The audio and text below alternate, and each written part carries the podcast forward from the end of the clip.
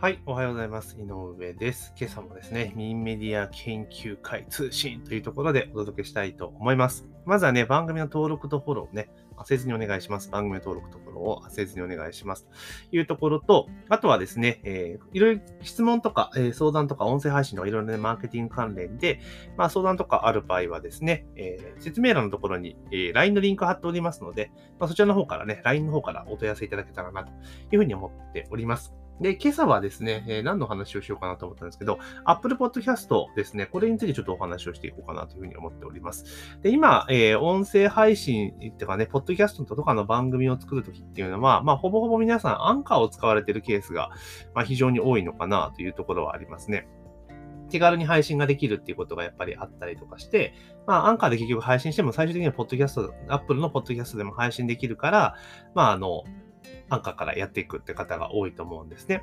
で、結局、まあ、アンカーで配信していくと、えー、Spotify であったりとか、まあ、アンカーイコール今 Spotify ですか、Spotify であったりとか、あとは、まあ、Google であったりとか、ヒマラヤであったりとか、まあ、いろんなところに配信がされていくわけなんですけれども、やはりですね、あの、ポッドキャストの再生数とか認知度を上げていくっていう時やった時に、まあ、どうしても、まだ日本の場合っていうのは、Apple の方が強いんですよね。うん。あの、Spotify で、ポッドキャストを聞くって人、まあ、まあ、言いたいことはないけど、そんな言うほど多くない。Apple ほど多くはないってことで、やっぱり、ポッドキャスト自体は Apple が作ったプラットフォームみたいなところがあるので、で、iPhone の場合って基本的には、ポッドキャストのアプリって実装されてますよね。標準で入ってるので、まあ、あの、Apple ユーザーをまず狙い撃ちした方が、まあ、日本でね、Apple、iPhone 使ってる人めちゃめちゃ多いので、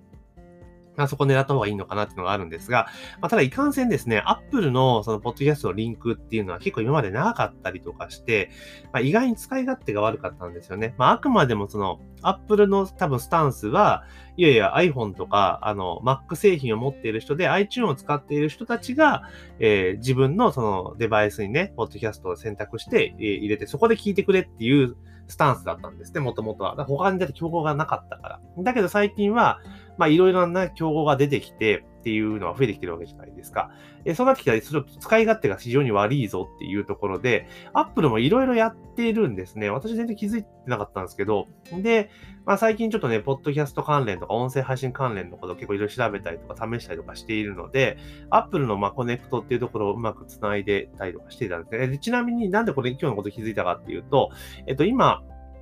Apple で配信し、えー、ポッドキャスト配信したやつを更新したら、 LinkedIn のところに、まあ、更新しましたよっていうのを自動投稿できるようにちょっと今調整してたんですね。でまあ、できるようになったんですけど、その時にちょっと Apple いろいろいじくってたらですね、なんとアップルはその外部に公開するツールが結構できてたんですね。で、一つが、あの、ウェブサイトにこう、ちゃんと埋め込んで、そのウェブサイト上で再生できるような埋め込みコードがまずできていたっていうことと、あと、共有リンクですよね。共有リンクが、今まで Apple の共有リンクって、そのタイトルのね、えー、まではリンクに混ぜ込んでいるので、通常リンクを取得するとめちゃめちゃ長かったんですよ。日本語要はコードに変えたりするから、なんかすっげえ長いリンクなんで超ブサイクだったんですね。だからいちいち共有するとき短縮 URL するかもそのまま行くかっていうところだったんですけれども、それがですね、あの、Apple のポッドキャストのところからですね、短縮 URL 発行できるようになってるんですね、Apple の。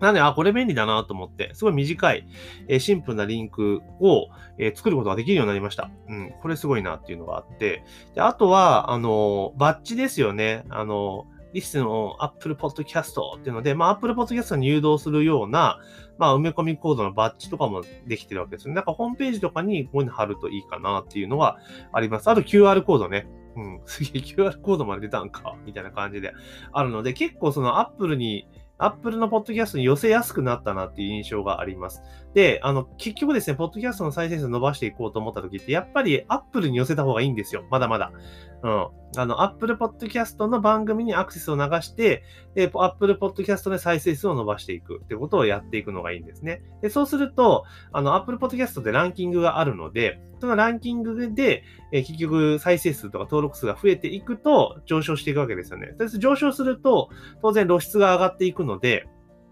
リスナー増えるんですよね。で、それ正のスパイラルに入っていくので、どんどんあの番組自体が大きくなっていくっていうメリットがあります。ですから今回この Apple 系のものがね、共有するとかリンクがすごく良くなったのはかなりいい話かなという気は、えー、すごくしてますね。で、しかもその開くと、よいしょ、えっ、ー、と、あ、まあ、ただ、ただね、パソコンで見た場合は、音声は書けるけど、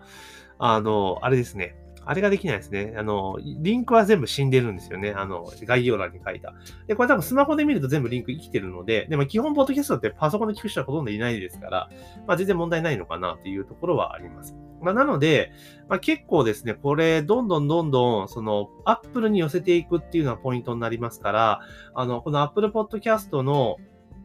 こういった細かいツールが使えるようになったのは非常にでかいなというふうに思います。で、じゃあこれらのツールってどっからゲットすんねんっていうところなんですけど、これ、まあ、知ってる人は、まあ、Apple Podcast を最初にやってた人は知っているんですけれども、あの、アンカーからね、自動で Apple に配信した方って多分知らないんですよね。なので、あの、ポッドキャストコネクトっていうアップルのサイトがあるんですね。多分、ポッドキャストコネクトって検索すると出てくると思うので、でそこで、あの、アップルのアカウント、持ってますよね。アップルアカウント持ってると思うので、それでログインすると、あの、番組の、あの、やつができるんですよ。で、自分が配信してる番組とかをこう入れることができ、えー、チェックしたりすることができるので、あのー、ぜひね、これ、あ、でもあか、あの、アンカー経由で取得したものに関しては、あ、できないのか。だから、